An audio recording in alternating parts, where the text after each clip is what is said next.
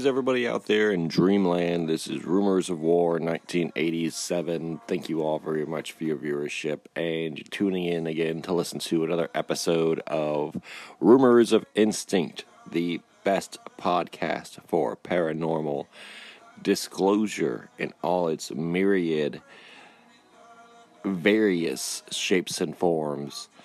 Um, from the paranormal to the occult to conspiracy theories to true crime to every kind of personal eyewitness or, or personal experience, um, encounter, or insight that we can uh, find, as well as bringing you the most um, relevant, as well as hopefully the most obscure uh, variations uh, of these topics and specifics, you know, subjects that we can find. We hope to um, bring to you, the audience of Rumors of Instinct, a distinct and unique experience that will leave you feeling awarded, leave you feeling accomplished, for leave you feeling as if though you've learned just something new, hopefully something new. But if it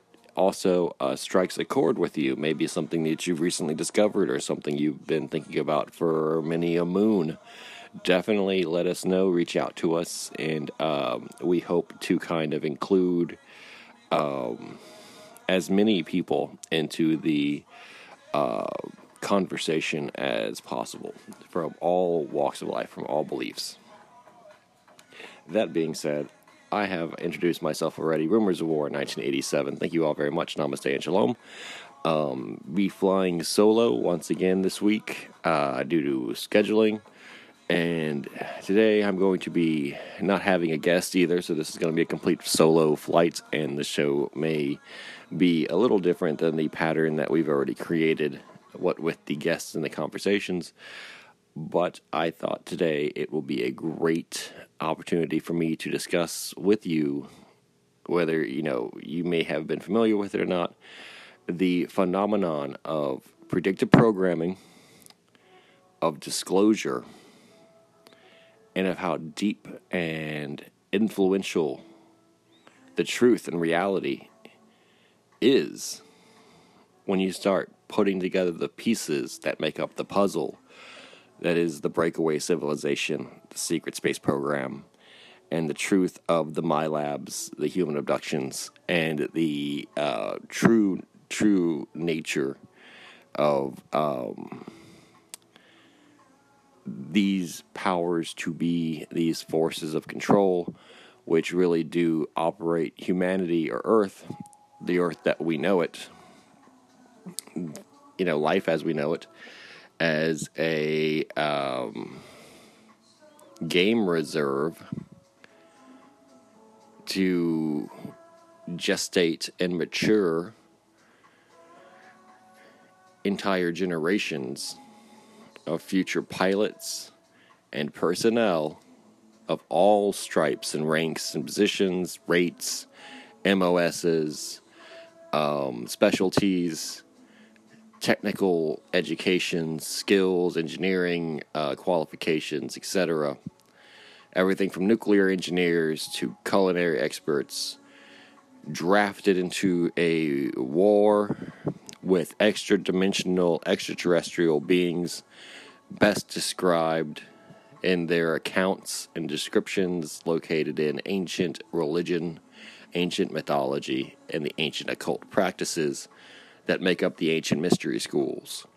The ancient mystery school adepts and initiates, the masters and the worshippers of such secrets, um, control this operation due to their expertise in these occult and um, highly, highly spiritual matters because what we know as spiritual matters is really extra dimensional matters. And what we know as extra dimensional matters from the aspect of science, from the perspective of science, is really a spiritual practice and a spiritual fabric of reality.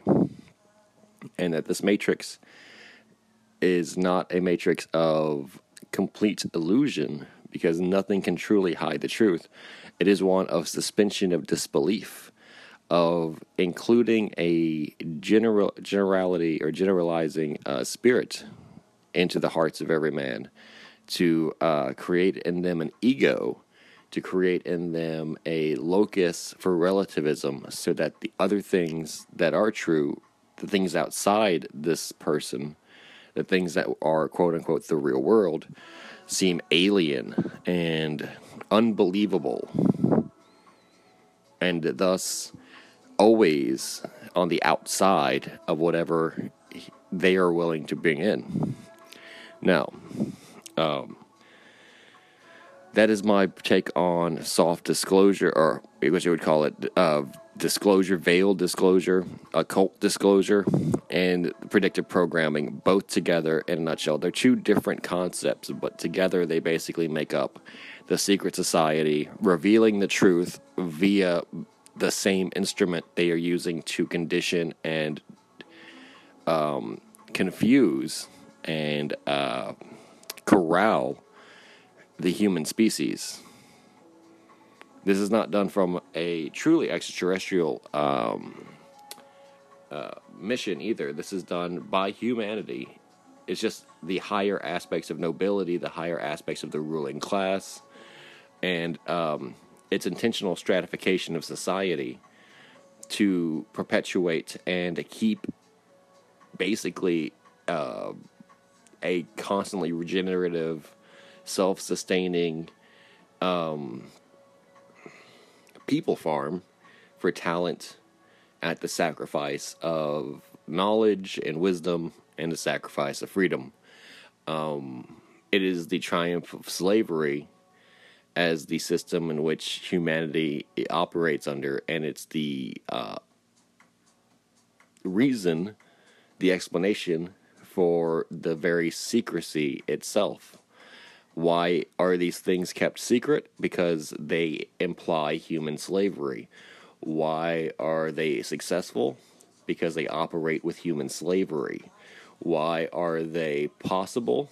Because they operate with human slavery why are they, you know, um, uh, probable? Why are they like, you know, uh, why are they likely to be occurring? Because they operate with human slavery, and that's been operating since time immemorial. The very first days of mankind are days of the uh, subjugation of humanity by the priest classes, the very ancient mystery adepts and worshipful masters that created the ancient uh, religions of the world, the ancient faiths of Sumer and Babylon and um, Cush and ancient Egypt and Atlantis.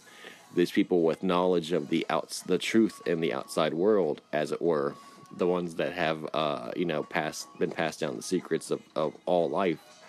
Um, have always sought to enslave mankind in ignorance so that they can forever be immortal in their knowledge and mastery of this, um, you know, secret, this ancient mystery.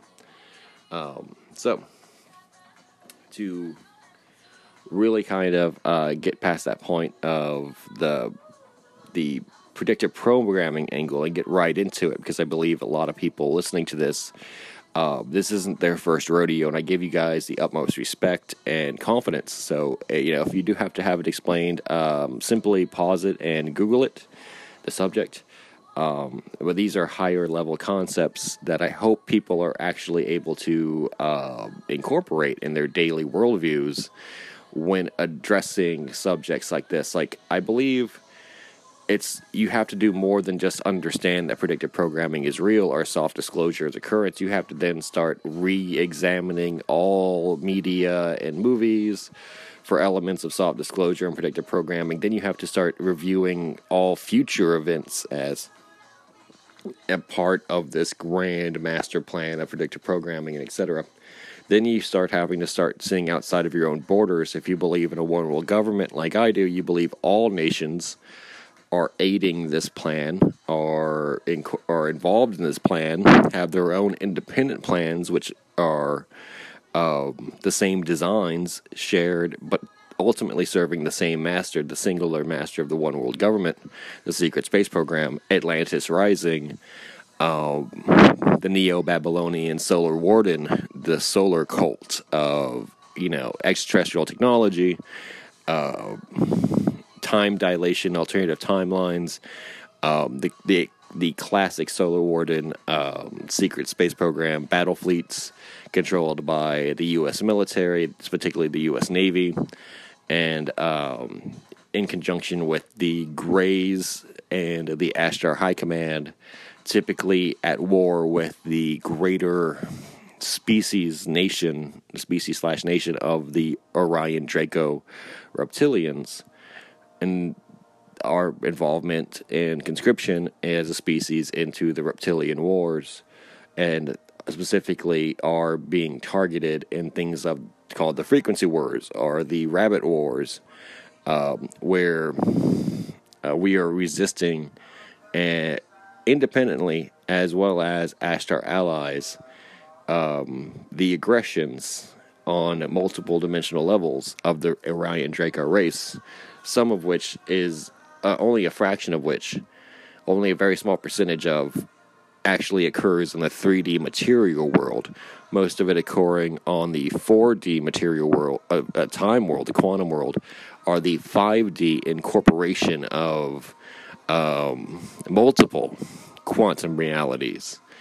Uh, but humanity is a fifth and sixth dimension creature, so whatever occurs between the third dimension and the sixth dimension is within the vision, it's within the sensory range of humanity, the human species, the human mind, the human psychological subconscious that we all share, and thus is transcribable and, you know, teachable, is learnable, it's, uh, you know, searchable, and uh, by anyone who wishes to search for this knowledge, and when it knocks at the door to the Akashic Records, will be served by uh, Thoth, the T H O T H, Thoth or Thoth, however you pronounce it, and uh, be given that wisdom. The same thing for those that knock on the uh, door for wisdom in the name of Isis, or in the name of Jehovah, or the name of Jesus Christ.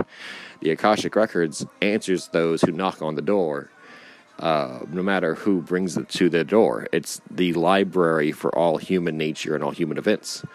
Because of this, I believe that this predictive programming effort is not the efforts of whistleblowers or people that are seeking to disclose what they know, but I believe that the truth flows through them because they ask the muses, demonic forces, Lucifer, um, his station have been the archangel over light and creation, um, to deliver upon them the you know the greatest stories ever told, and I believe the greatest stories, the only stories really ever told, are always true stories. And so these muses deliver to them true stories, which seems so fantastic because our reality is so confused and diluted, watered down with nonsense and triviality, and is such a fraction of the possibilities and the potential of humanity. And the, in fact, it's it's such a fractional understanding of the cosmos, you know, at the basic level, the elementary level, that the sheer intoxication that one feels upon examining the truth becomes obsession what is known as obsession with fanta- with fantasy and with fictional universes. Because it resonates so strongly with the individual because it plucks such a true note that all the untuned strings that can be plucked or played otherwise will never sound as sweet as that one truly resonating, clear moment of correctness. The same thing is saying that if you lived your life as a spiritually, um, you know, anarchic person with little to no correct uh, spiritual like teachings or, or, leanings or education, that um, you too could know the absolute you know, divinity of God and the correct ways to live, but it would be a process of trial and error. It, just like you could be taught an entire doctrine or dogma of spiritual practice, such as Buddhism, and still, likewise, have to run through entire lifetimes of trial and error before you reach divinity. It's simply about the desire to reach that state of being, to reach that state of mukti or nirvana or wisdom or enlightenment that produces real results. And I believe that creatives, people who write, people who make films, people who write music, they have a very strong inner desire to accomplish these feats, to reach this Akashic library and to knock on the door it may be surely just to profit from it, surely to attain earthly gain and glory. And yes, they pay for that in their own time. Uh, that's between them and God.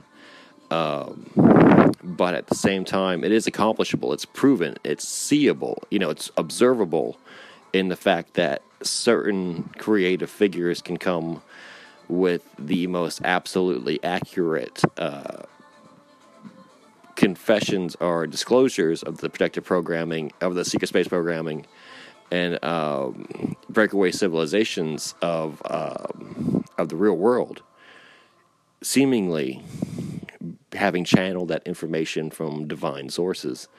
Um,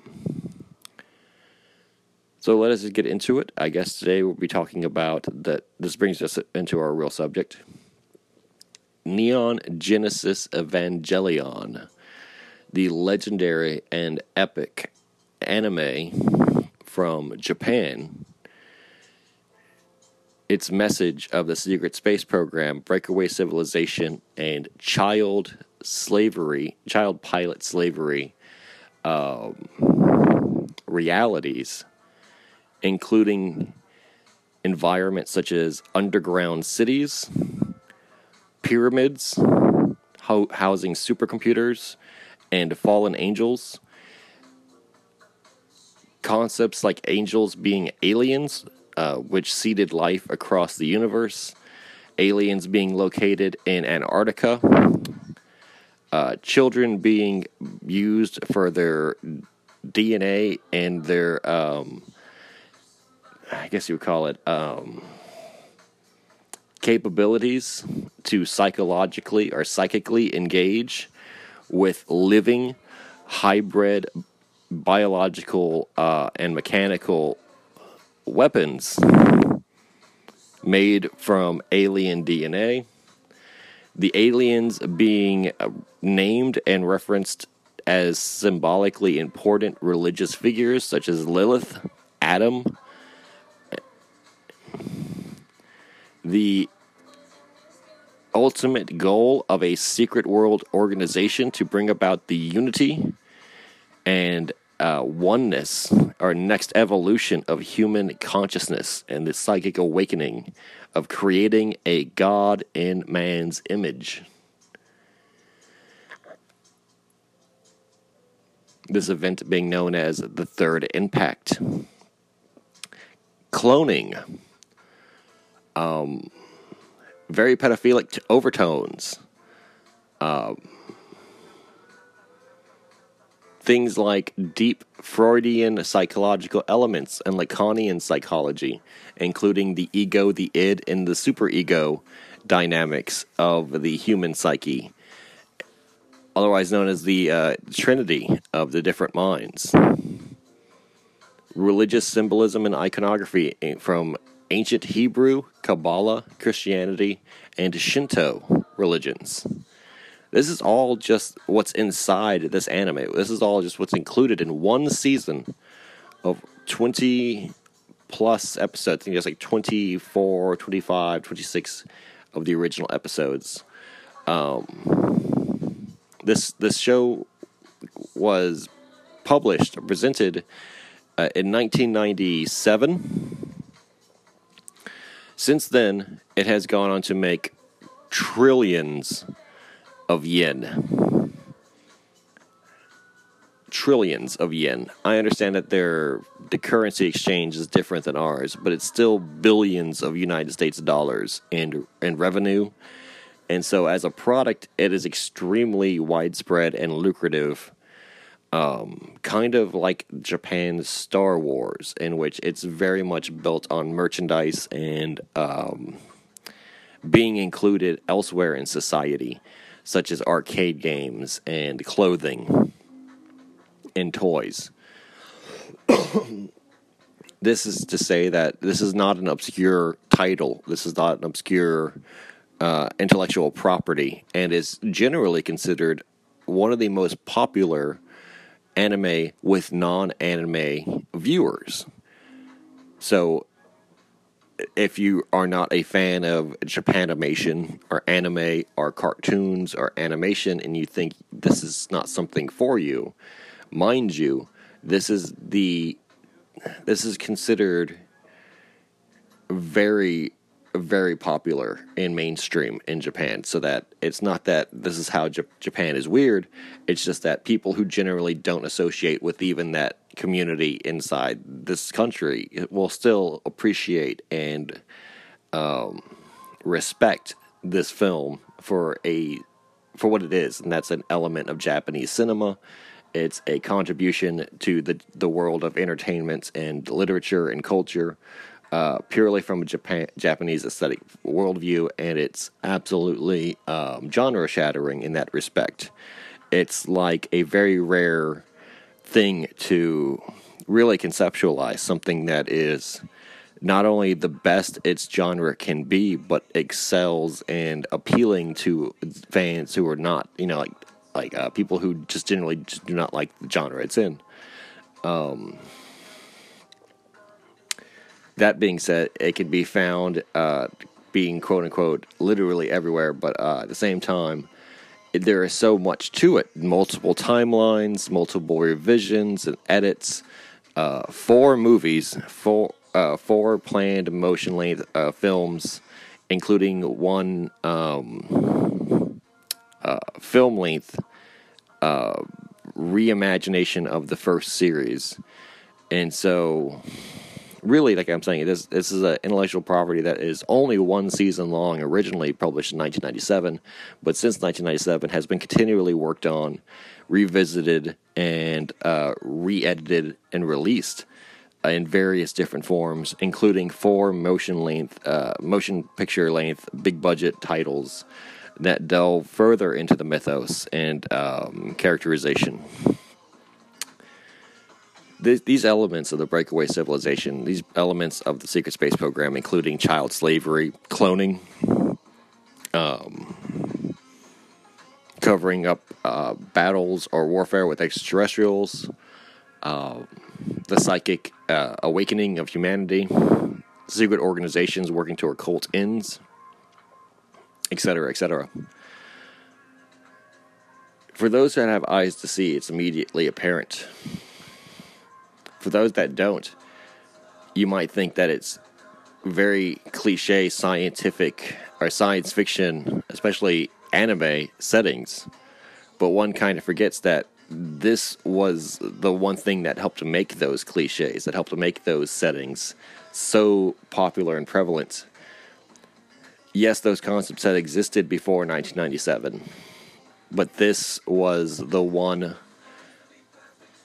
that use those for what they truly meant. Like, yes, there have been always giant robot aspects of anime, correct, but confessed by the creator of this that he had his hands tied having to make a cliche anime, but then did his best to subvert those expectations obviously using an attempt to stifle his creativity to show his peak of creativity, his, his blossoming, his potential in creating his masterpiece, which would be Neon Genesis Evangelion.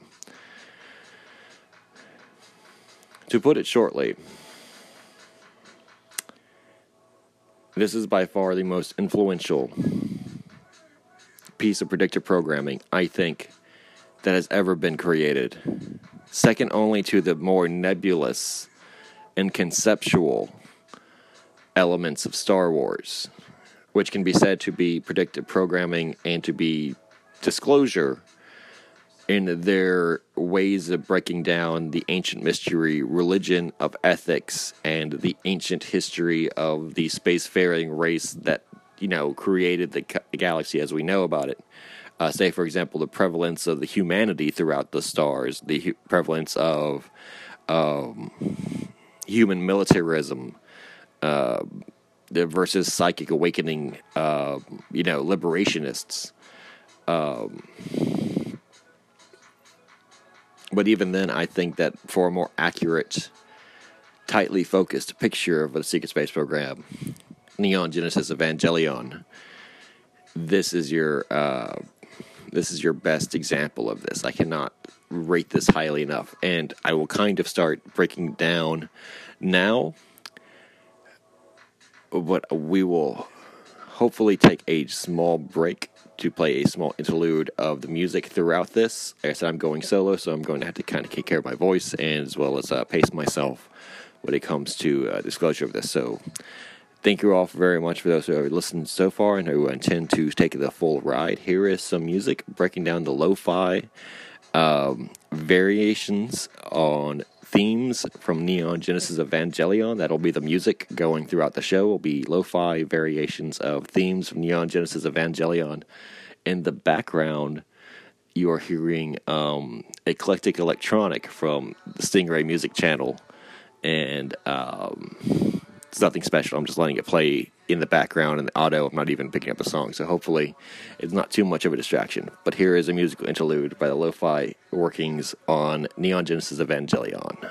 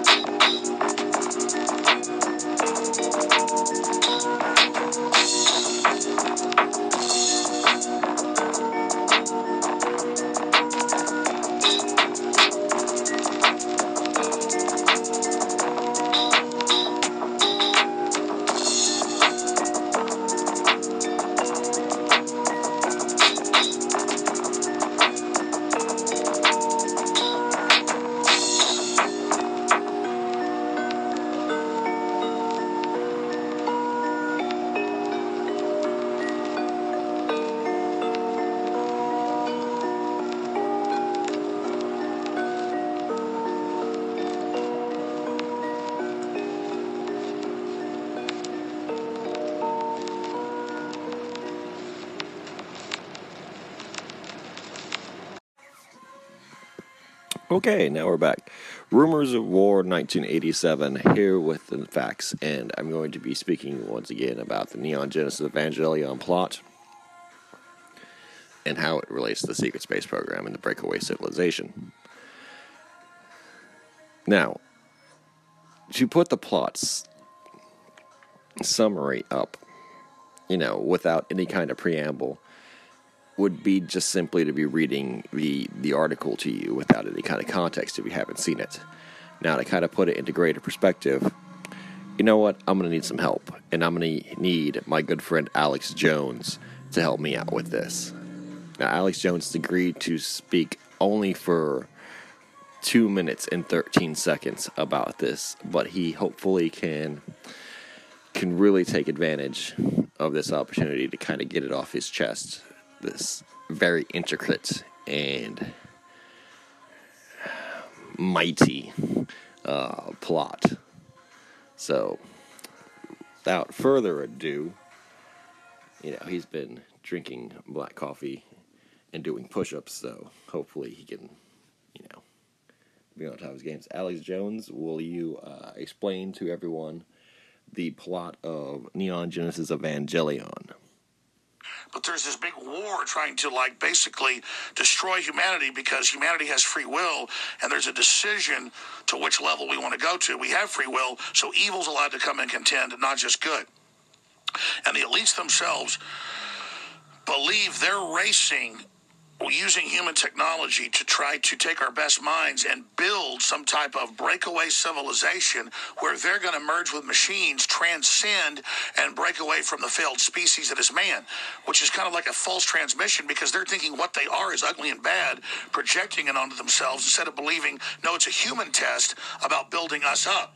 And so Google was set up 18, 19 years ago. This was I knew about this before it was declassified. I'm just saying I have good sources that they wanted to build a giant artificial system, and Google believes that the first artificial intelligence will be a supercomputer based on the neuron activities of the hive mind of humanity, with billions of people wired into it with the Holy Internet of shit. Things. And so all of our thoughts go into it, and we're actually building a computer that has real neurons in real time that's also psychically connected to us that are organic creatures creatures so that they will have current prediction powers, future prediction powers, a true crystal ball but the big secret is once you have a crystal ball and know the future, you can add stimuli beforehand and make decisions that control the future. And so then it's the end of consciousness and free will for individuals, as we know, and a true 2.0 in a very bad way, hive mind consciousness with an AI jacked into everyone, knowing our hopes and dreams,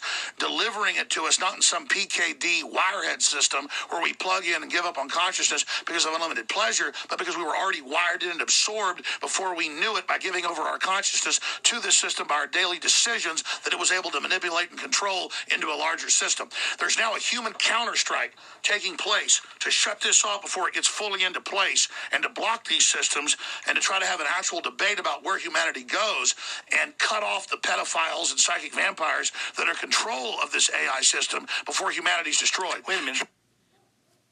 If you don't see me, you're nuts.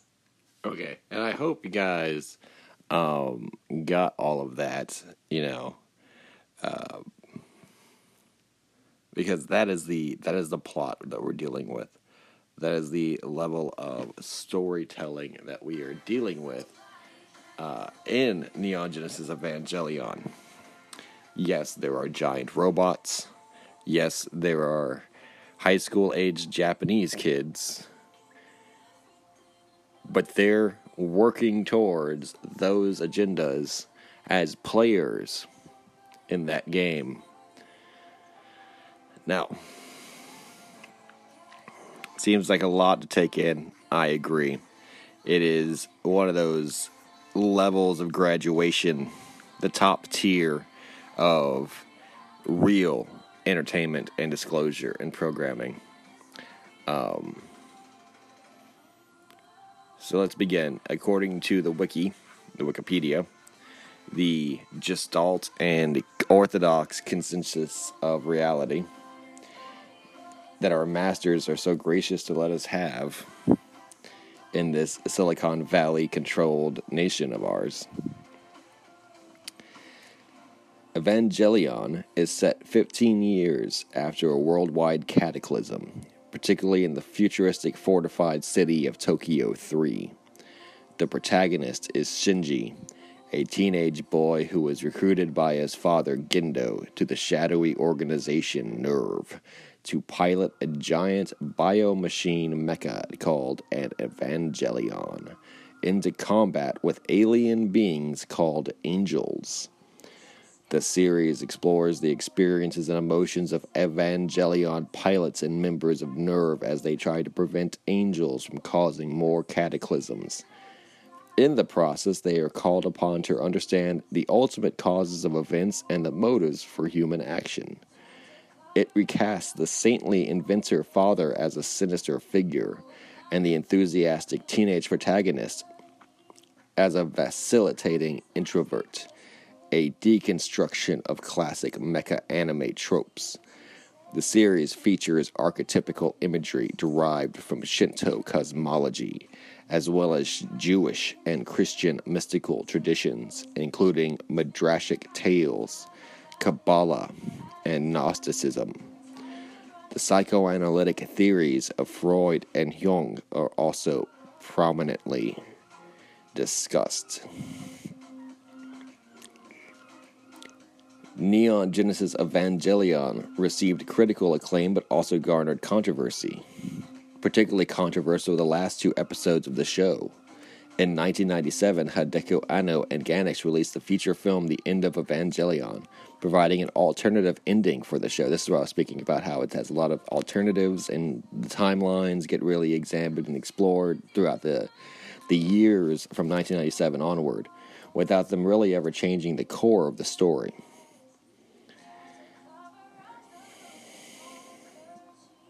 Okay. Plot. In 2015, 15 years after a global cataclysm known as the Second Impact, teenager Shinji Ikari is summoned to the futuristic city of T- Tokyo 3 by his estranged father Gendo Ikari, director of the special paramilitary force NERV. Shinji witnesses United Nations forces battling an angel, one of a race of giant monstrous beings whose awakening was foretold by the Dead Sea Scrolls. Because of the angel's near impenetrable force fields, NERV's giant Evangelion biomachines, synchronized to the nervous systems of their pilots and possessing their force fields, are the only weapons capable of keeping the angels from annihilating humanity. Nerve officer Masato Katsugure escorts Shinji into the NERV complex beneath the city, where his father pressures him into piloting the Evangelion Unit 01 against the Angel. Without training, Shinji is quickly overwhelmed in the battle, causing the Evangelion to go berserk and savagely kill the Angel on its own.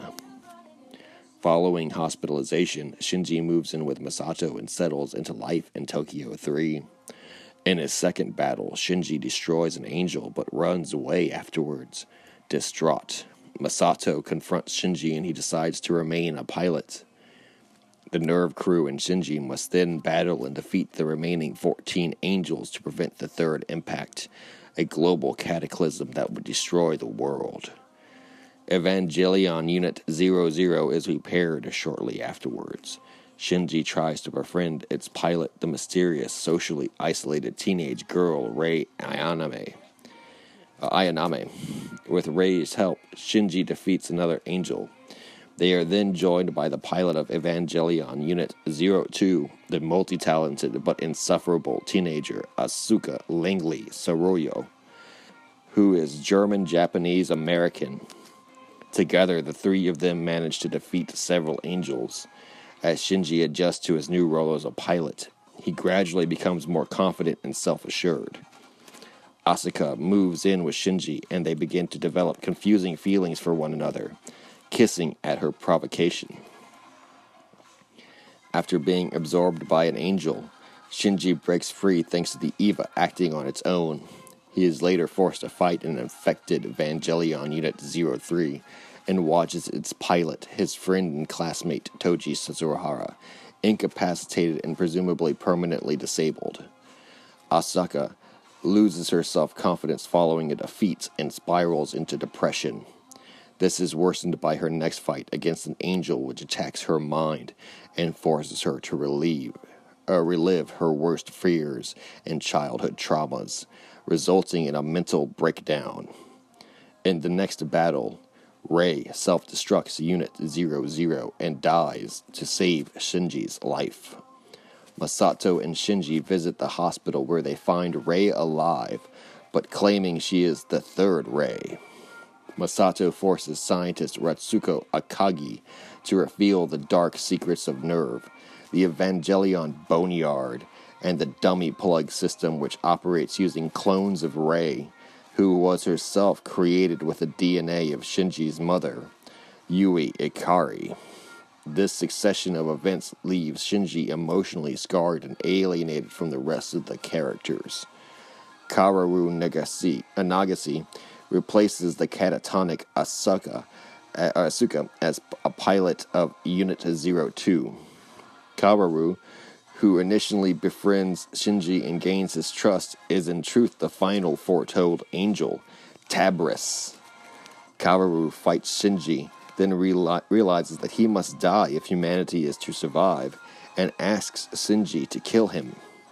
Shinji hesitates but eventually kills Kaworu, causing Shinji to be overridden with guilt. After the final angel is defeated, Seele, the mysterious cabal overseeing the events of the series, triggers the Human Instrumentality Project, a forced evolution of humanity in which the souls of all mankind are merged for the benevolent purposes, believing that if unified, humanity could finally overcome the loneliness and alienation that has eternally plagued mankind.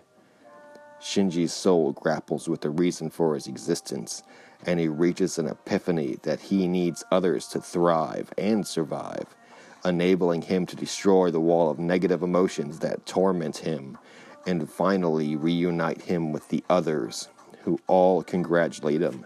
And that's a very matrix breaking moment.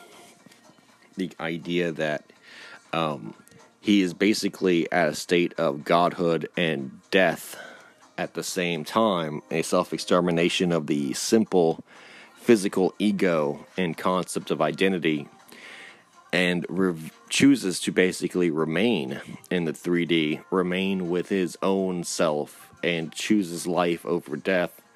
But in this newer incarnation, the one thing that he has changed is the fact that he is no longer depressed, but in fact, uh, ecstatic and and joyous at the chance to exist as are everyone else around him uh, kind of creating for him a utopia his own heaven as well as maintaining the illusion of his own life and his own uh, normalcy when in fact this it could be easily interpreted to be um, him as his now own God, creating his own world, but not with the removal of himself, but the basically crowning himself as the new Messiah or Savior of this reality, the reality that he was made by, the reality that he suffered through to create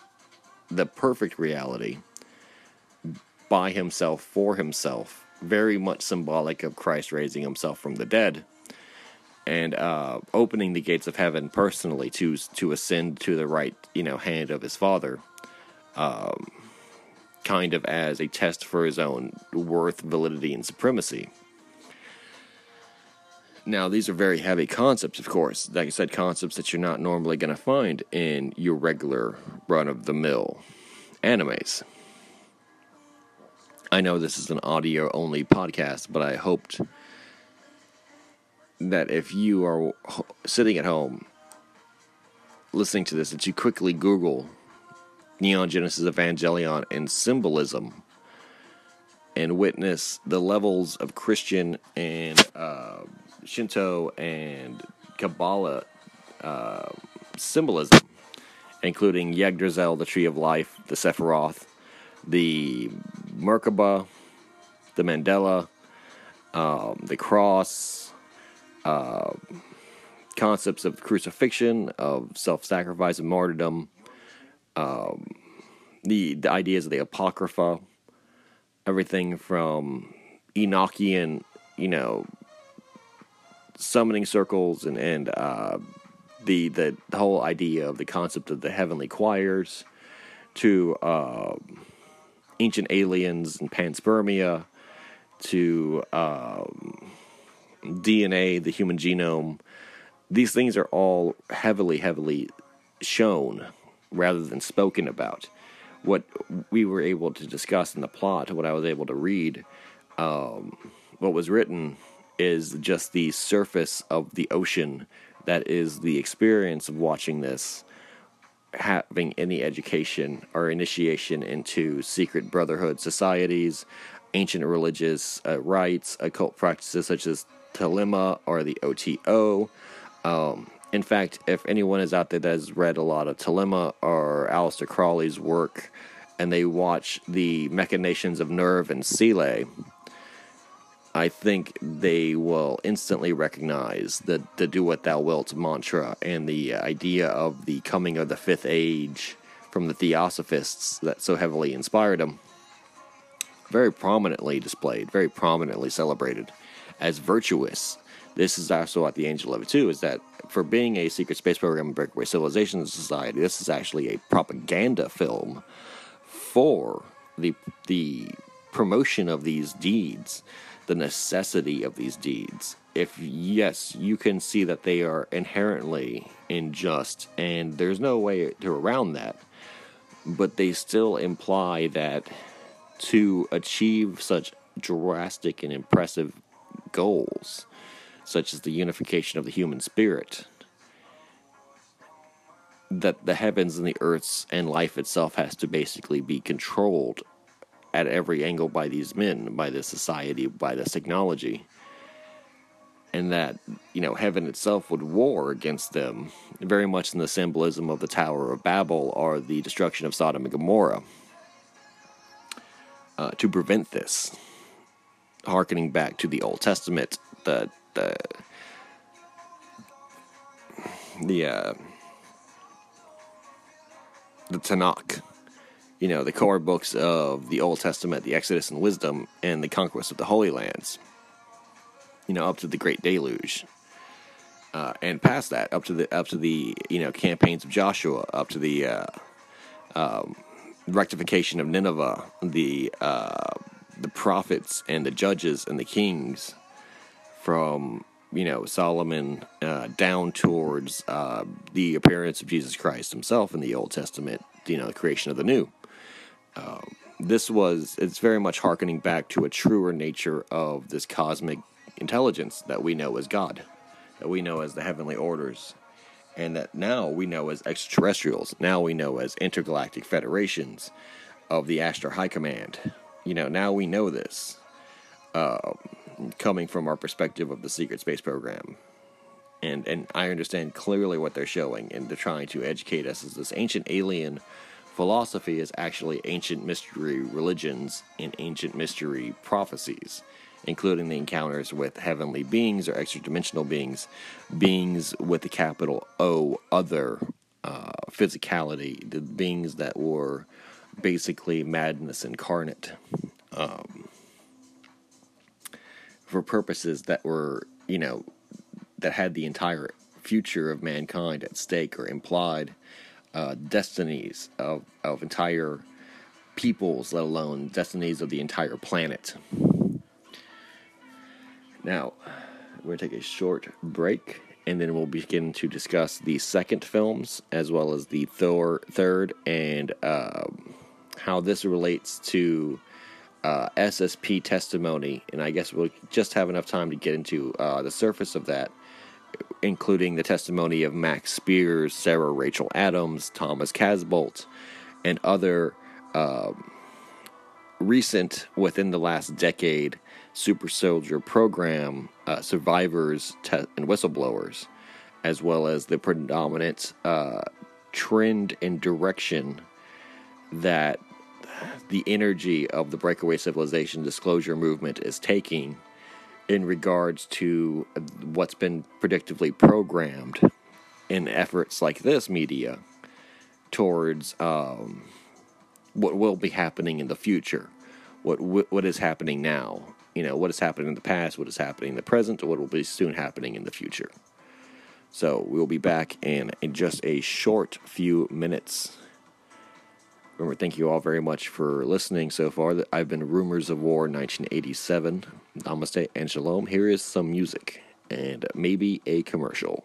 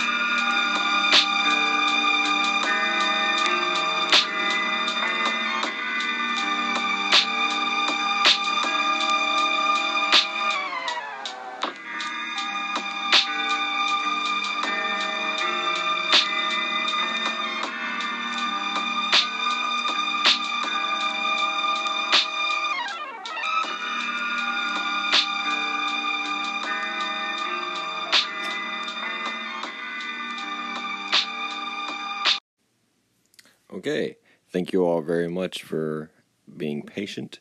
We are now back. Um, Alex Jones has returned to the studio and he says he wants to retry to explain the magnum opus of culture that is Neon Genesis Evangelion, our subject for discussion uh, on today's episode of Rumors of Instinct, available on Spotify, Google Podcast, iTunes, as well as many others, including Anchor. Basically, wherever good podcasts are found, as well as uploaded to my YouTube channel, Rumors of War 1987. I highly recommend you peruse and search out that YouTube channel, my creative uh, darling, my flagship.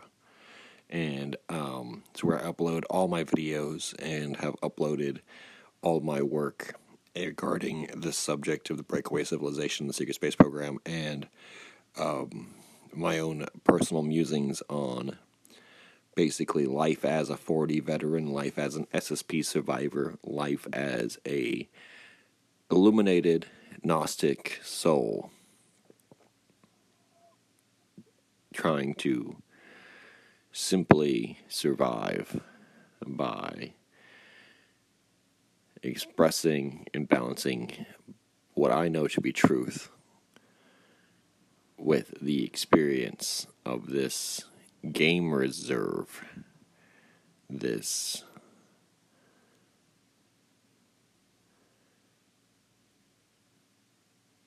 anti Eden, the wilderness that we were basically exiled to, being the product of Lilith and Samael. The Lilin, which is also a specific point mentioned in Neon Genesis Evangelion that I have never found anywhere else, but is absolutely accurate to the truth of the ancient mystery religions and schools, is that we are not the inheritors of the world generated by Adam and Eve.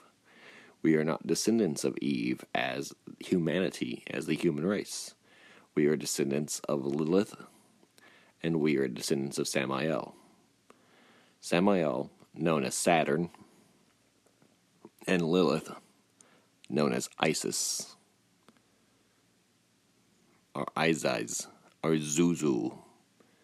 So basically, we are a product of Saturn, Kronos, and Lilith, or Isis, or Zuzu.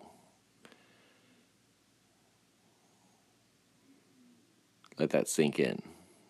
Because that is absolutely the disclosure and the elements of the occult which are featured front stage and center in the lore, the mythology of Neon Genesis Evangelion. Like I said, no simple mecha anime, no simple teenage drama, no simple sci fi escapism or monster of the week episodes. For those that have eyes to see, Neon Genesis Evangelion is a masterpiece of apocryphal Gnostic disclosure. Alex Jones wishes to re attempt his explanation to do it justice, and I am giving him a further three minutes. Because this is my program, Rumors of Instinct, not the Alex Jones show. You can go to InfoWars and do his own show. He's here just hanging out, and he wants to uh, chime in because, you know, he digs it so much. He's grooving so hard. So, you know, I figured I might throw him a bone and just give him less than five minutes of airtime. So, Alex, you got you ready? You got your headphones on. Let's proceed. Give it your best shot. Please. Deep, deep research and proclamation once again. What do you think? The elite are all about transcendence and living forever and the secrets of the universe, and they want to know all this. And we're on this planet, and it's trying to get up into the third dimension that's just a basic level consciousness to launch into the next levels. And our species is already way up at the fifth, sixth dimension consciously, our best people. But there's this big war trying to, like, basically destroy humanity because humanity has free will, and there's a decision to which level we want to go to. We have free will, so evil's allowed to come and contend, not just good. And the elites themselves believe they're racing using human technology to try to take our best minds and build some type of breakaway civilization where they're going to merge with machines, transcend, and break away from the failed species that is man. And so Google was set up 18, 19 years ago. This was I knew about this before it was declassified. I'm just saying I have good sources. That they wanted to build a giant artificial system. And Google believes that the first artificial intelligence will be the hive mind of humanity with billions of people wired into it with the Internet of Things. And so all of our thoughts go into it. And so then it's the end of consciousness and free will for individuals, as we know, and a true 2.0 in a very bad way, hive mind consciousness. There's now a human counterstrike taking place to shut this off before it gets fully into place and to block these systems and to try to have an actual debate about where humanity goes and cut off the pedophiles and psychic vampires that are control of this AI system before humanity's destroyed. The fallen one that's not of this world is giving them advanced knowledge What? What on how to construct no, no, these what is- systems what is that have already been used before on other populations. This is an interdimensional force that wants to influence us to build something that absorbs us and kills us rather than the divine uh, free will we're given to build something much better that empowers the, the species. What the elite admit in the New York Times they believe in is this, you know, uh, seeded by off-world systems. Panspermia. Yes, everything, everything they're doing points towards this. And then you read their own writings. They believe we're this ugly, fallen, ugly species. We're all to be killed. They're the rich billionaires who are better than us, and they're going to merge with machines and become gods and go to the next level. I don't want to get in trouble from Spotify for having their little golden boy Joe Rogan speak out of turn. But yes, hopefully you guys playing the home game got to hear at least a little bit more elaborate of a, uh, or hear him elaborate a little more on the principles he was talking about. But that is absolutely um, Neon Genesis in a a completely summarized uh, form, and I believe that um, really the first film in the first series, if you can catch it like summarized, they all tell the same story. It's it's not impossible to um, see what is going on through any version. All versions are adequately you know good translations even though they vary a little bit they vary they have difference in um, aesthetic and they have difference in imagery um, as well as runtime etc but they all basically tell the, the same story so to kind of break it down it's trilogy aspects of it because I really love trilogies even though this is a tetralogy by concept. It has been eight years currently since the last, most recent um, third installment of the Neon Genesis film um, series. Like I said, the first series came out in 1997, and films were made subsequently later. Um, but the redo films, the films that were specifically made as uh, screenplays and screen adaptations for the material, um, you know, was intended to be a tetra- tetralogy.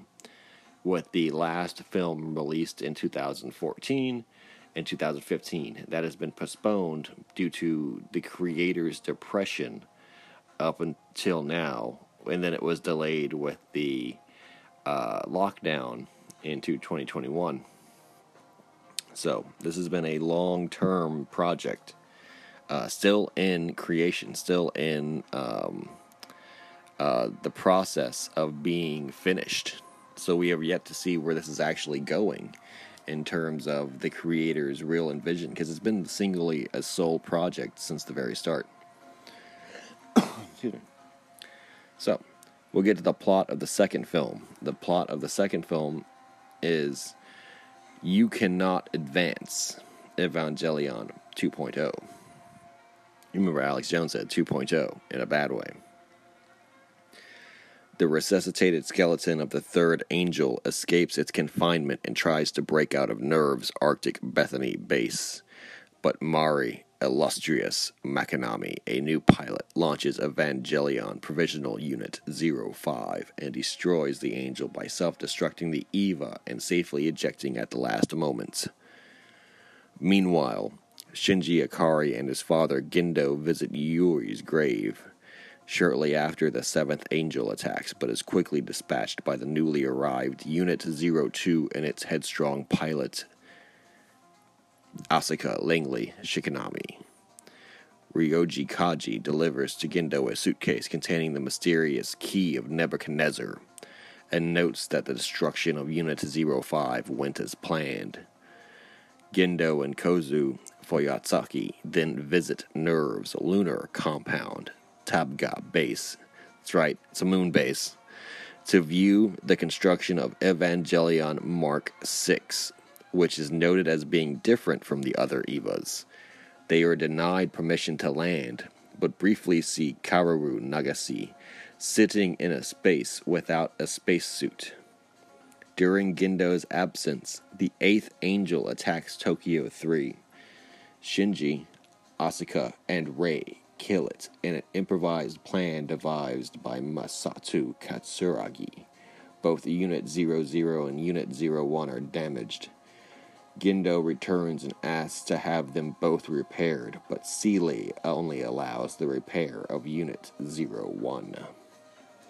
In an attempt to heal the relationship between Gendo and Shinji, Rei prepares a dinner party.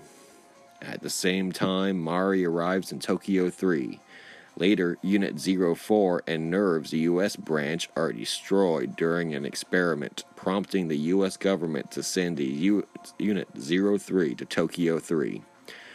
Due to an international agreement that allows no more than three functioning Evangelions per country at a time, NERV seals away Unit 02 and schedules a test of Unit 03 on the same day as Rei's dinner party. Asuka volunteers to take Rei's place as the test pilot. Once Asuka activates Unit 3, the Ninth Angel possesses the EVA and goes on a rampage. Shinji pilots Unit 01 but refuses to fight the Angel for fear of harming Asuka, who is still trapped inside. Gendo orders the activation of the dummy system, which makes Unit 01 autonomous and allows it to savagely destroy Unit 03 crushing the cockpit in its teeth. Emotionally wounded by his father's cold decision, Shinji leaves NERV. Asuka survives but is grievously injured and placed in quarantine for fear of mental contamination by the angel. Shinji heads out of the city, but the 10th angel attacks, so he flees to an emergency shelter. Gendo fails to activate Unit 01 without Shinji, so Mari hijacks Unit 02 and heads out to fight the Angel alone. She removes Unit 02's limiters and launches an all out attack, but the Angel severely damages Unit 02. Rei joins the fight with the damaged Unit 00 and charges at the Angel with a missile. The missile detonates but fails to destroy the Angel. The Angel consumes Unit 00 and integrates it with its own body, allowing it to bypass NERV's defenses. Upon seeing Rei consumed along with Unit 00, Shinji rushes to Gendo and asks to pilot Unit 01 again. Shinji fends off the Angel, but before he can defeat it, Unit 01 runs out of power and shuts down. Unit 01 reactivates in berserk mode in response to Shinji's rage at the loss of Rei. It easily takes down the Angel, and Shinji uses the Eva to reach inside the Angel's core to save Rei. Unit 01 then starts transcending its physical boundaries to grant Shinji's wishes. At the moment Shinji retrieves Rei, Unit 01 pulls Unit 00's core out of the Angel. The Angel explodes, and its remains, along with Unit 00's core, are absorbed into Unit 01, fusing them all into one being. Unit 01 then sprouts giant wings of light, and Misato, who has been watching the battle, sees that they are identical to the ones she saw during Second Impact. Ritsuko realizes that Eva has become a divine being, triggering Third Impact, and declares this to be the end of the world. In a post credit scene, a spear shoots down from the moon and impales Unit 01 in the middle of its apotheosis, neutralizing it and stopping Third Impact. Kaworu then transcends from the moon in Mark 06, saying that this time he will show Shinji true happiness. And that is the very uh, cryptic second film. Now, we'll jump straight to the third film. The end cap of the trilogy. Here are some interesting facts if you are not convinced about the description um, of it being predictive programming and disclosure. Evangelion 3.0, You Cannot Redo, is titled Q Evangelion Shin, or Evangelion, the new movie, Q, where the Q stands for quickening. Do you guys get that? Did you hear that? Its title in Japanese is Evangelion, the new movie Q. In English, it's Evangelion 3.0, 3.0. You cannot redo.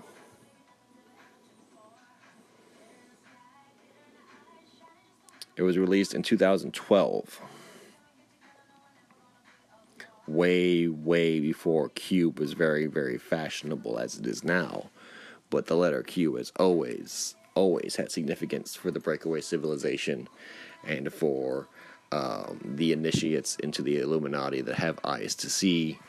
For Q clearance is an international security clearance that Majestic 12 initiated through the New World Order in regards to UFO secrecy and the technological, uh, you know, reverse engineering secrecy of different civilian and uh, industrial leaders. Okay, so the plot of the third film, You Cannot Redo, otherwise known as Neon Evangelion Q, is 14 years after the worldwide cataclysm called the Third Impact. Asuka Langley Shikinami, and Mari Illustrious Makinami, pilots of the Evangelion mechas, retrieve a container from Earth's orbit carrying Evangelion Unit 01 and its pilot, Shinji Ikari. When Asuka grabs the container with her Evangelion unit, it releases attack drones. Unit 01 awakens and destroys the drones, then deactivates and descends back to Earth. Sakura Nagase watches and says he has been waiting for Shinji. Kaworu. Savaged from Unit 01, Shinji is fitted with an explosive choker and sent to Captain Misato Katsuragi, uh, Katsuragi, who now leads Will, W I L L E, an organization intent on destroying her previous employer, NERV, N E R V, the paramilitary organization that deploys the Evangelion units.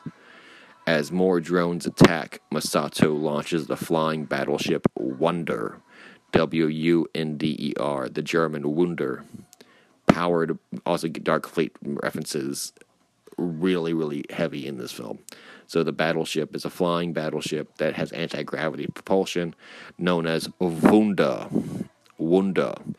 W U E N D E R. Powered by Unit 01 to destroy them. She warns that Shinji will be killed if he pilots any Evangelion units because of the third impact, which has also prevented Shinji and his peers from aging. The other previous occupant of Unit 01, Rei Ayanami, was never found. An Evangelion unit Mark 09 intercepts the Wunder. Hearing Rei's voice, Shinji escapes with the units, but Rei takes him to the ruined NERV headquarters. Gendo Ikari, Shinji's father and NERV's leader, informs him that he is to pilot a new Evangelion, Unit 13, with Kaworu. Shinji befriends Kaworu as they practice piano duets together, but discover that Rei is unable to remember anything and only follows orders. Kaworu shows Shinji the ruins of Tokyo 3, explaining that Shinji's awakening of Unit 01 caused the third impact. He also reveals that Gendo plans to force humanity's evolution by triggering a mass extinction, removing humanity's individuality, and reuniting with his deceased wife, Yui Ayanami. Gendo's assistant, Kozo Fuyutsuki, invites Shinji to play shogi and reveals that Yui is within Unit 01 as the control system. Rei is one of several clones of Shinji's mother. The Rei who rescued him was only the latest. Shinji is distraught by his revelations. Kaworu removes Shinji's choker and wears it to gain his trust. Shinji and Kaworu pilot Unit 13 on their mission to use the spears of Cassius and Longinus, two ancient weapons, to undo Third Impact. Rei follows into Mark 9, when Unit 13 attach, uh, reaches the body of the alien life form Lilith. Kaworu realizes that the spears are not what he expected. Asaka, Asuka, and Mari try uh, Asuka and Mari try stopping Shinji, but Shinji removes the spears on Gendo's orders. Mark 9 decapitates Mark 6 to release the 12th angel, which is absorbed by Unit 13. The awakened Unit 13 rises into the sky, starting another cataclysm called the Fourth Impact. Kaworu reveals that as the first angel, he is now cast down to the 13th Rei loses control of Mark 9, which boards Wunder on its own in an attempt to take control of the ship. Rei ejects from her unit, and Asuka blows up her own unit to destroy the Mark 9 to stop the fourth impact. Mari ejects Shinji's cockpit from Unit 13, while Kaworu stabs the unit with the spears and allows the choker to kill him, to Shinji's horror. Rescuing Shinji from the cockpit, Asuka lectures him on running away from his problems before dragging him through the remains of Tokyo 3. Rei follows. Now, that is the end of the plot summary from part 3. This is more of a visual film, most definitely. Uh, a lot is lost in the translation, merely trying to put to words, but the imagery is second to none when it comes to symbolism and subliminal um, importance, both of the ideas of apocalypse and revelation, but also in fate and destiny, and uh, the ideas of purpose and creation. And um, those concepts cannot be underestimated and understated at all as being um, too meta or too higher level. Because by this time, you must understand that what is merely visible as the form is not the substance. Um, you understand there's a difference between a sculpture made of wood and a sculpture made of pure white gold, platinum, and uh, the value of both those sculptures may the sculptures may be identically formed and shaped, but the substance is what defines them and defines the worth. And so, as seemingly complex as it is, its concepts are so high concept. You know, it, it's it's such higher level, higher tiered metaphysical educate like you know uh, rumination and uh, expression that um, it, it borders on surrealism because what is presented is merely the thought forms, the dream forms of, you could say, a disembodied human subconscious.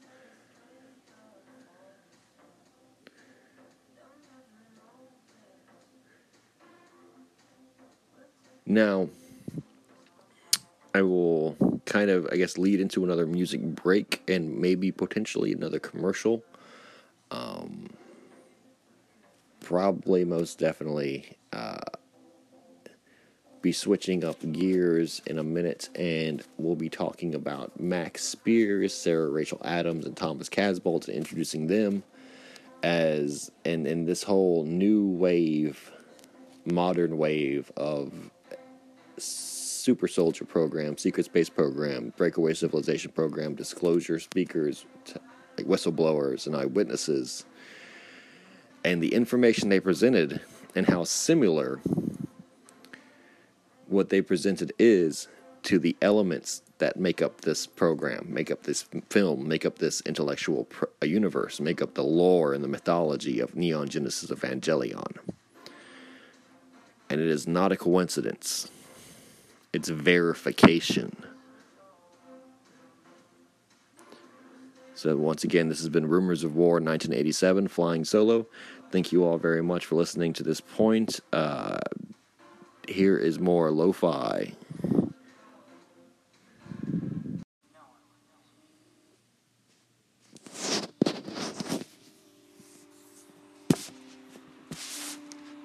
You get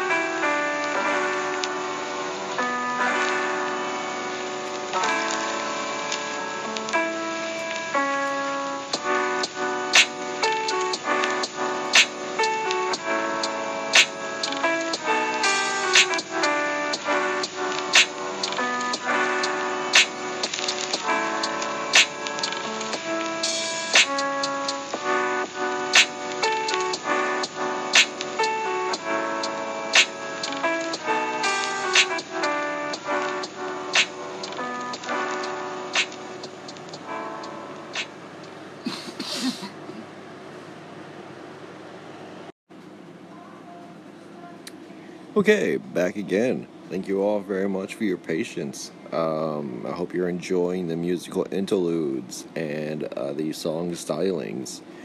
You know, um, really, just if you're watching this on YouTube where they have the comment section, or you're watching this um, somewhere where you can um, leave feedback know, definitely I encourage you to do so. Tell me what you guys think about the program. Tell me what you like about it, what you don't like about it, what you think I need to change about it, what you wish there were more, there was more of. Um, along those lines of constructive criticism, I remember be safe. Uh, you know, this is a safe space. Use uh, you know polite language and things like that. But definitely, um, everyone's encouraged to communicate and join the conversation regarding the program that is rumors of instinct.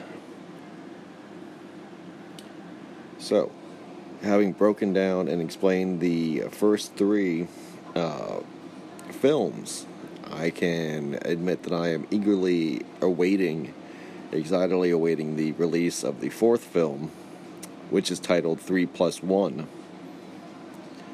which is very interesting and strange upon itself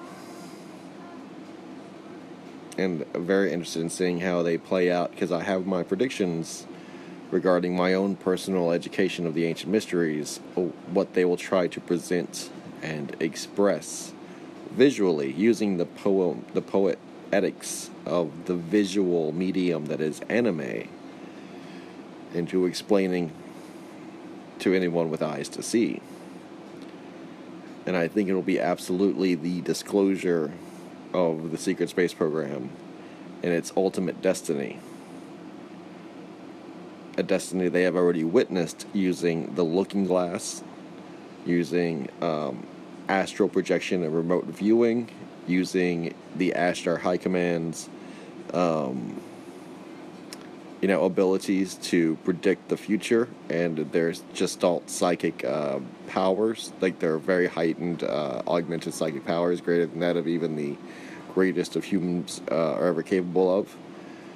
And even um, the calculations of the Gray's supercomputers, as well as other uh, more eclectic and various methods employed by the various intelligent races and species, as well as um, you know, timeline interlopers and visitors, guests, if you will, to our own reality. Um,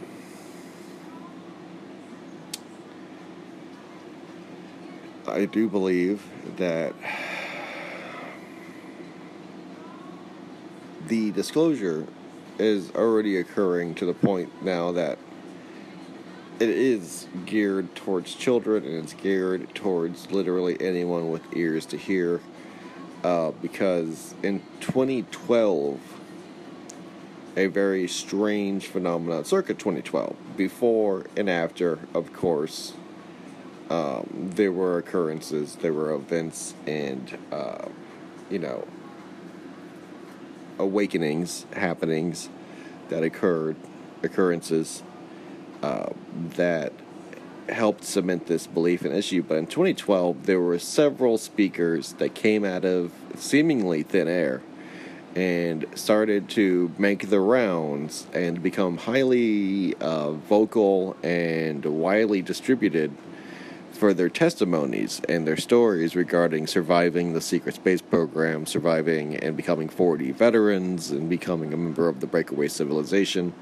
These people were uh, mainly oriented or linked to the community known as Bases. Miles Johnston's uh, Bases project, Bases UK, United Kingdom, a United Kingdom originating, um, I guess you call it video compilation and, and productions, physical conferences for speakers and for lecturers, as well as, I guess, distributed material for um, sake of disclosure and just proliferation of uh, testimonies and reports and eyewitness, you know, stories. Um, that's known as BASES, B A S E S, and then uh, UK, and that'll be the quick way to find it. I think Miles Johnston Bases is its UK is its official name, um, and these three were guests in the um, conventions they were running in the United States, which is when I became aware of them and became aware of this entire phenomenon. And, and I earnestly mean that was 2012 because um, I was 24 and I was in the Navy and, um, you know, was preoccupied with. Try, I mean, you got to give me a break. I was 24. I had my experiences already. I was in the midst of my Navy service after college. Um, you know, my mind and life were very occupied. I also had a musical uh, side career and um, was also proliferant in uh, or proficient in um several, you know, both illicit and um, legitimate hobbies and interests, including, um, you know, I lived my life and and I still was drawn to these speakers. It's more of a testimony that I found these speakers at such a young age, at 24, um, than not having known about them beforehand. And uh, you know, I actually gave them um, an honest uh, and and very um,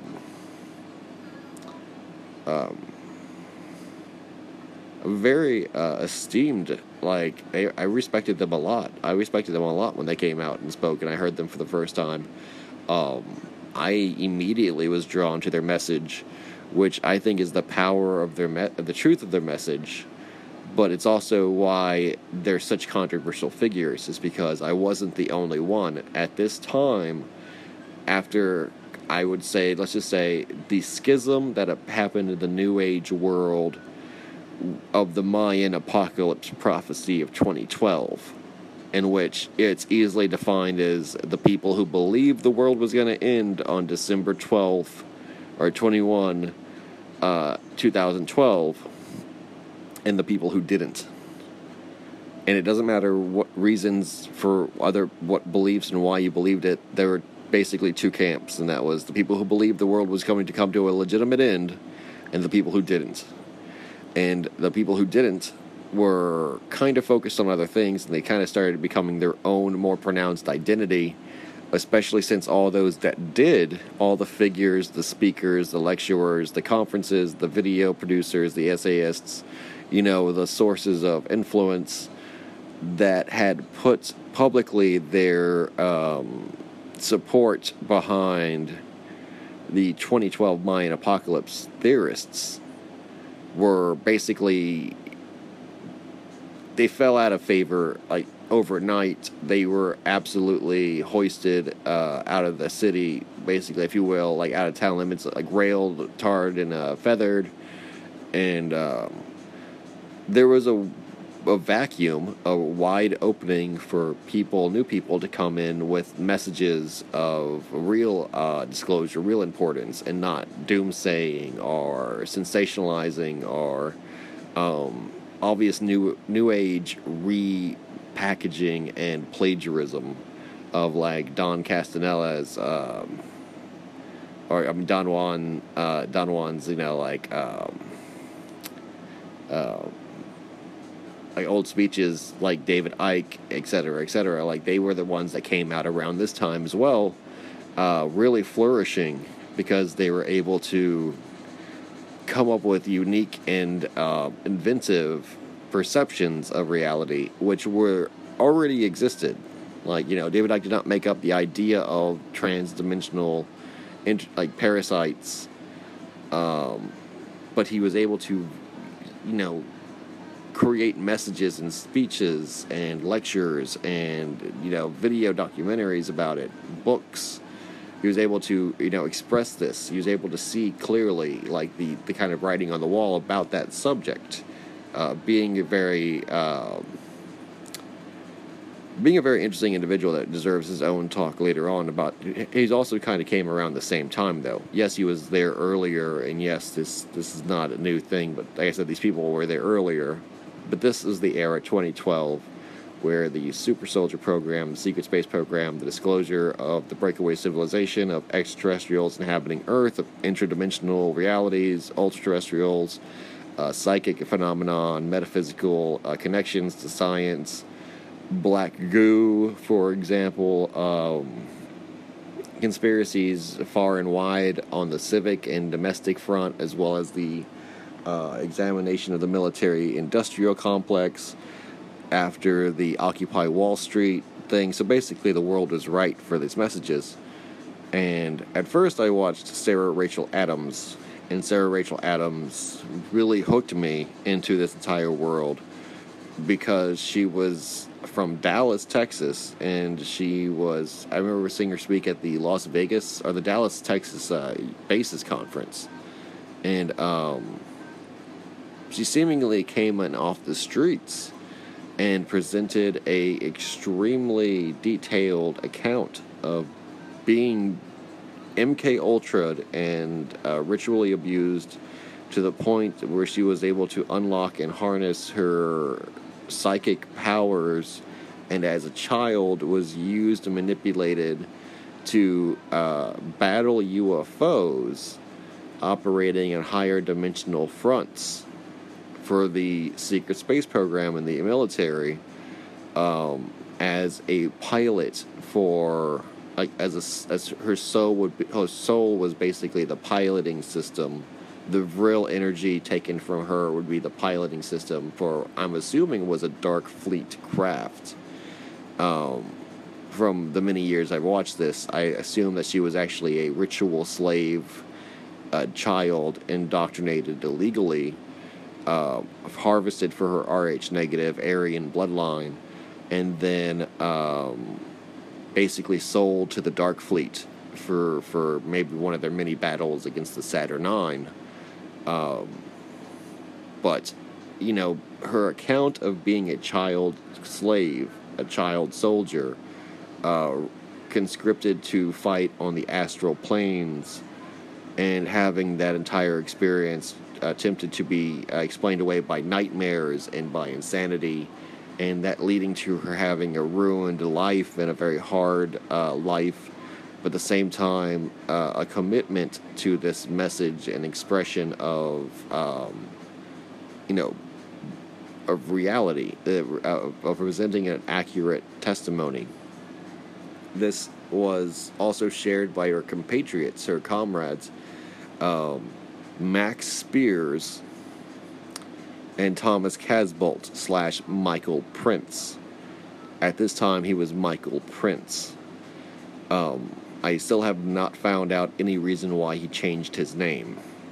This is where things start getting suspicious. But the purpose of these three was, I think, to disclose this information because it was the right time to do it, because the right people would hear it. Now, I understand that figures like James Rink and uh, Laura Eisenhower also came forward around the same time. You know, this was a time of much um, uh, disclosure. This was a, the beginning of the age of disclosure, the decade of disclosure. Uh, and it's still very, very recent. eight years seems both a long and a short time.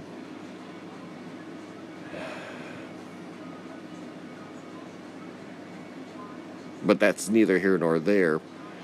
Um, but at the time, Max Spiers and Thomas Casbolt both spoke about being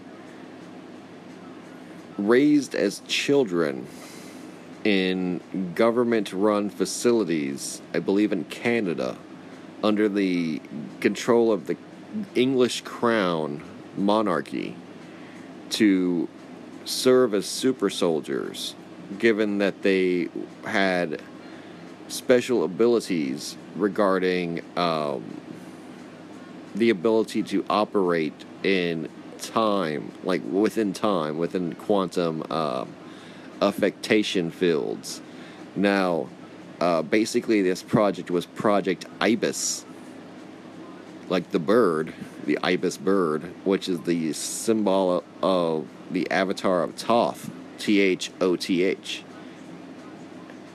And that this project ibis was um, kind of at odds with other elements of the New World Order or the Illuminati that knew about it but wanted to thwart the efforts of the English crown and their operations of controlling um, the farming of children, the employ of slave children.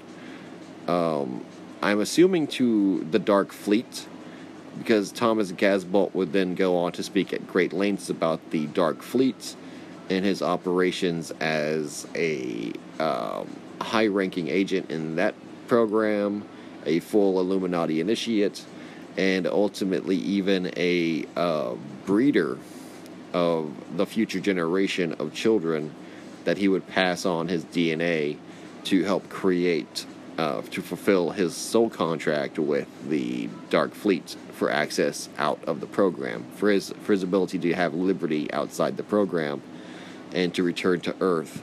Uh, basically, the deal he obviously had made was to uh, be a bull, a breeding bull, uh, and go forth and try to impregnate other um, selected, you know, females, like basically A class females, so that they, their children may be subject to the very same uh, ritual conditioning and abuse and enslavement to the Dark Fleet that he himself and Max Spiers and Sarah Rachel Adams were all subject to.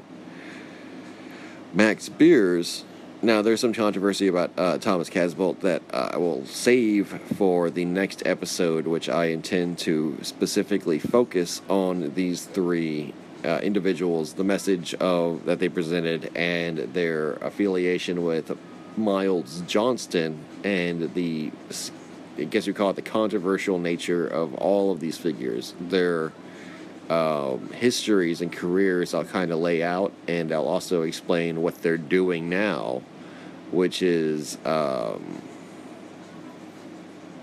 very important to understand the implications and truth for what who their true character really was. Now,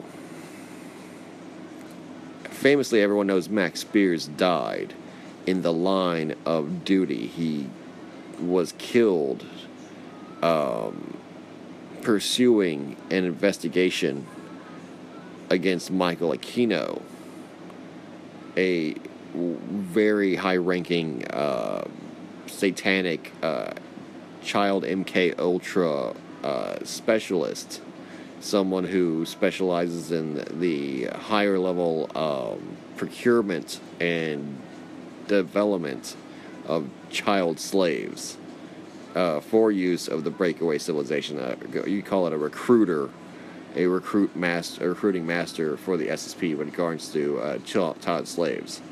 Um, in this investigation that occurred, I believe around 2017, um, he was killed while in Amsterdam I want to say Amsterdam, uh, sacrificed by the people he was staying with uh, that he had foolishly trusted. Now, he was obviously still very MK Ultra and still very much under the employ and control of his handlers. Uh, they all were, and they all still probably are. Um, except for Max Spiers, who's killed, if you want to believe the cover story, because the body that was provided was also very suspicious, uh, having been uh, unrefrigerated and withheld for several weeks against uh, protocol and um, only released after a petition by the mother uh, of Max Spiers um, to regarding EU policy and EU law. Now, Max Spiers' message of being a child, slave, and soldier um, also hinged around um, visiting lunar colonies and Mars colonies via high technology, specifically the TR 3B.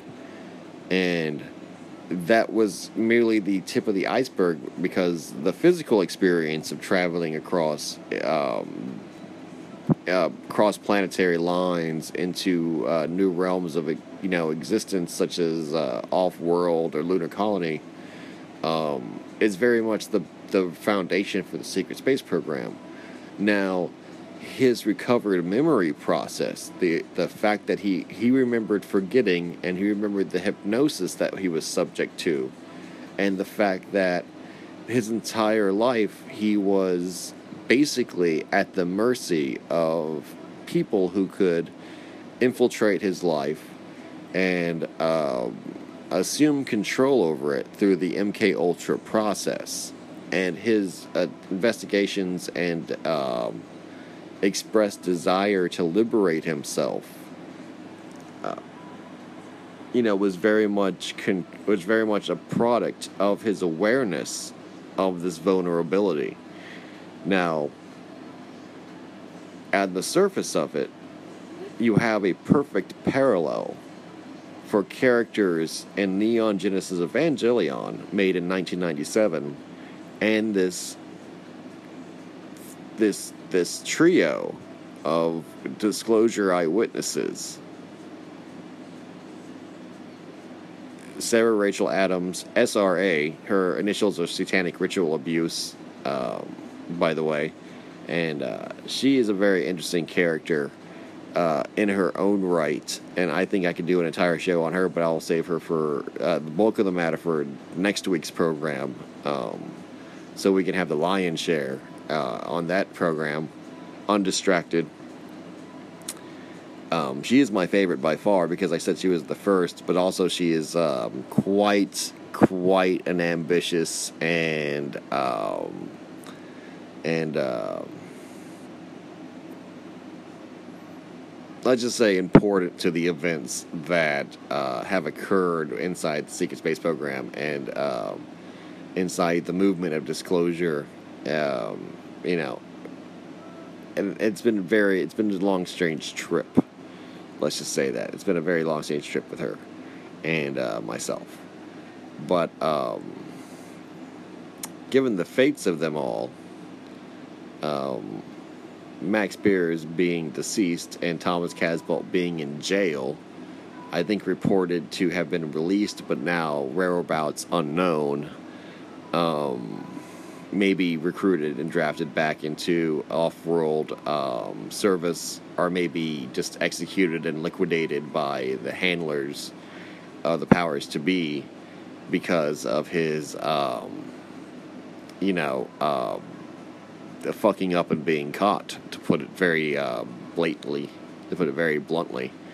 Um, his transgression, or his debt that he owes them for his transgression uh, regarding mainstream society. But all three of them had messages of childhood slavery and childhood uh, military service and indoctrination uh, to serve in top secret programs controlled by elite organizations. And their whole genetic engineering aspect as well as human cloning aspect is very prominent.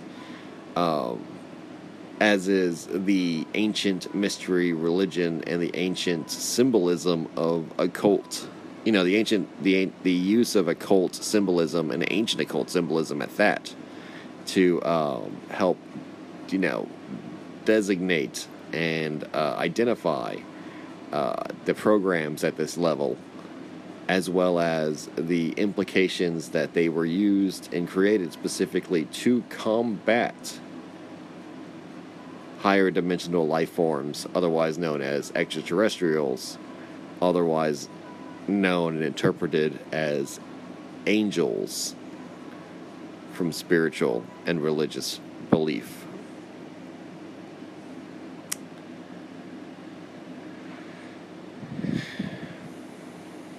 Now, testimonies like this abound. There are hundreds of t- testimonies like this. My own testimony is very similar to this. Um, my own testi- my own experience was helped, uh, re- you know, was recovered via help provided by uh, figures like Sarah Rachel Adams and Max Spiers and Thomas Casbolt. And I'm not denying the legitimacy of what they said.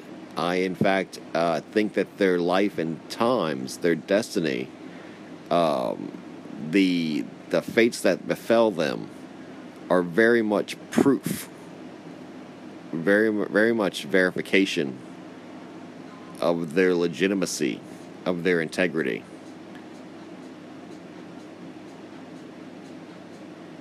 Thus, I use them as an example to prove that in 1997, in Japan, a very, very depressed individual was tasked with creating a cliche, one season long anime about teenagers and giant robots and managed to channel from the Akashic Records the realities of the secret space program and breakaway civilizations, cloning and exploitation, weaponization of genetically superior children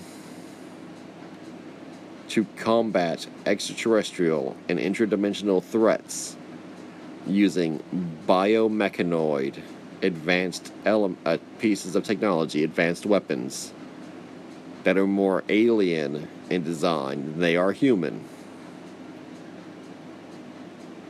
So that we may save the world long enough to implement a plan to evolve humanity, you destroying the idea of individuality, replacing it with unity and the hive mind and creating a new era of master race psychic beings that would be invincible and near godlike. God made in man's image.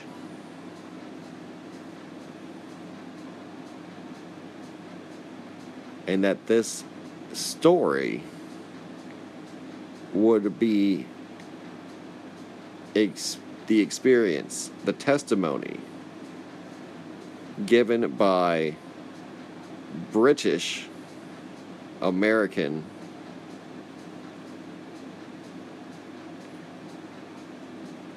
individuals. I was like 15 years later.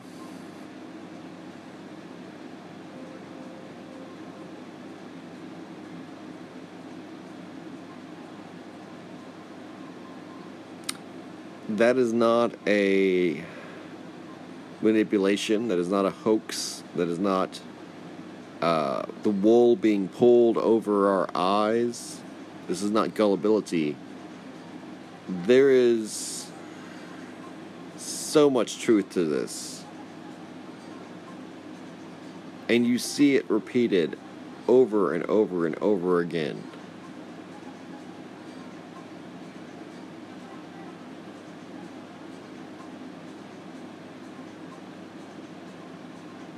Now, Max Spiers and Thomas Casbolt, I believe, provided just a fraction of their true experiences. Um, they they had so much to say, they just didn't have enough time to say it, an opportunity to say it. Even though you can make the argument that they were blocked and their memories screened by the hypnosis and by the MK Ultra programming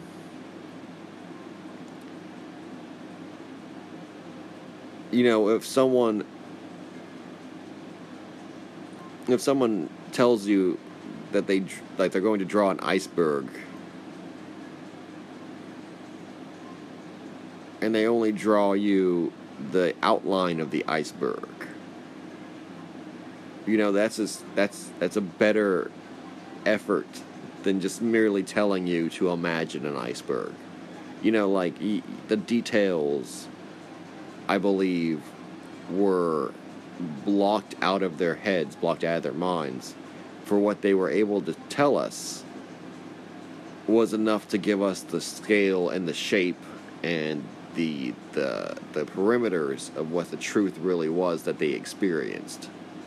Um, this is a good enough time, I guess, to leave this as a cliffhanger for the elements of disclosure found in um, our world and our community that I have personally been influenced by and have built my own channel and life mission to help expl- you know help uh, express and um, explain to those you know unfortunate enough to have learned or heard it.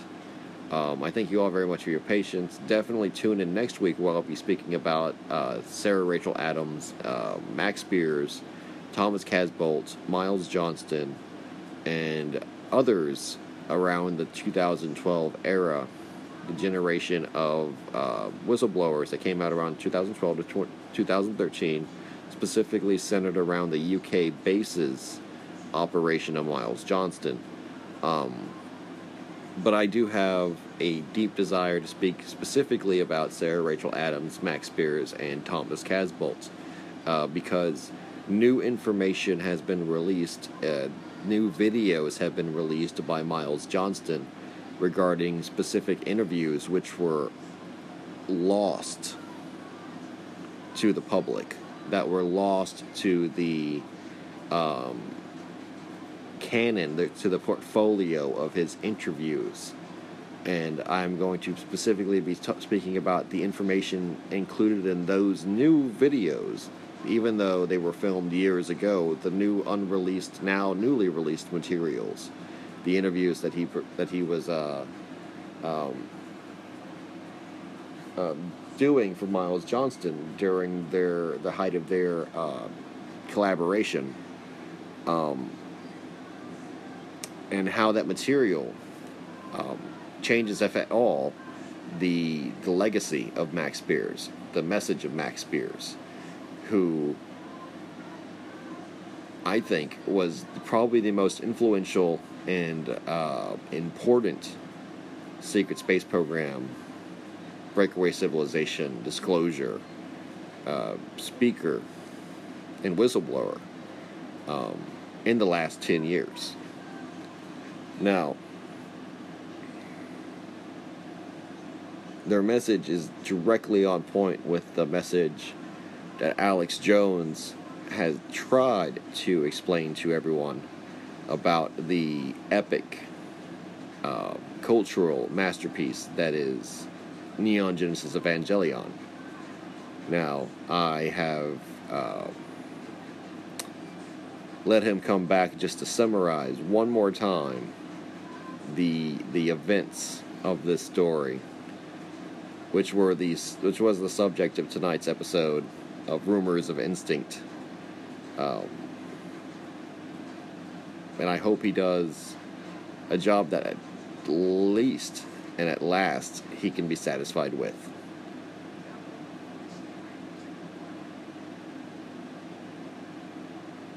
And I guess we're going to close out on this and another musical interlude as our exits as our bows to you, the audience. Thank you all very much for your patience. Namaste and shalom. Iron sharpens iron, and a friend sharpens a friend. I highly recommend Neon Genesis Evangelion as a source of disclosure and a absolute treat and feast for the senses, as well as something to really hit you at the heart and make you think, as well as um, grow. And, and it really does challenge you as an audience member. So definitely uh, check out that medium. Uh, even if you aren't a fan of it, even if it's something completely alien to you. Um, you know, it was Robin Williams' favorite anime, by the way. It was his favorite animated uh, film. Um, Robin Williams went on record saying that he absolutely loved the sincerity and the deepness of the message just so it puts it into some context that it is an intellectuals and a absolute um, uh, philosophical masterpiece and uh, the emotionally intelligent, the emotional intelligence of it is uh, second to none. So that's my promotion of it. I'm highly encouraging everyone who has listened to this to check in next week while we talk about uh, Max Spiers, Thomas Casbolt, and Sarah Rachel Adams. Um, this has been Rumors of War 1987. This has been Rumors of Instinct, the podcast.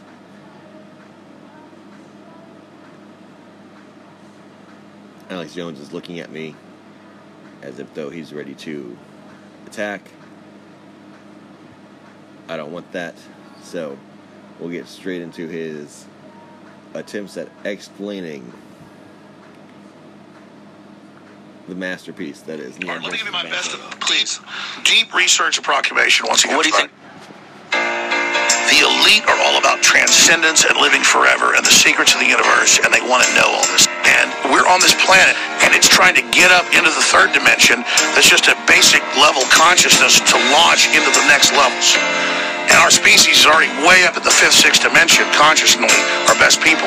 But there's this big war trying to, like, basically destroy humanity because humanity has free will, and there's a decision to which level we want to go to. We have free will, so evil's allowed to come and contend, not just good.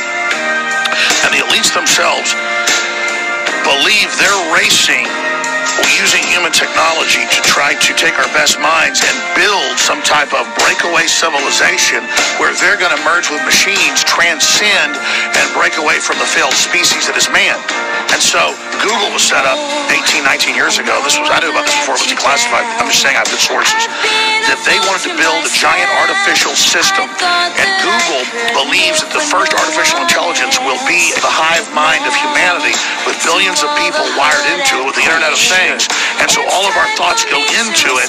And so then it's the end of consciousness and free will for individuals, as we know, and a true 2.0 in a very bad way, hive mind consciousness. There's now a human counterstrike taking place to shut this off before it gets fully into place and to block these systems and to try to have an actual debate about where humanity goes and cut off the pedophiles and psychic vampires that are control of this AI system before humanity is destroyed. Maybe the fallen one, the son of this world, is giving them advanced knowledge What? What how to construct about? these What is- systems what is that have already been used before on other populations. This is an interdimensional force that wants to influence us to build something that absorbs us and kills us rather than the divine uh, uh, free will we're given to build something much better that empowers the, the species. What the elite admit in the New York Times they believe in is this, you know, uh, seeded by off-world systems. Panspermia. Yes, everything, everything they're doing points towards this. And then you read their own writings.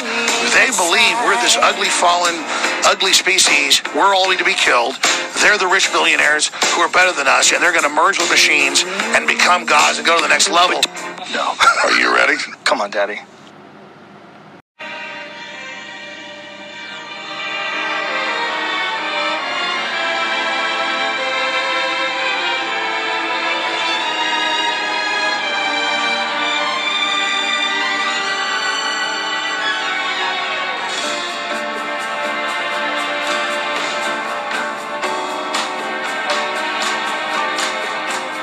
Fly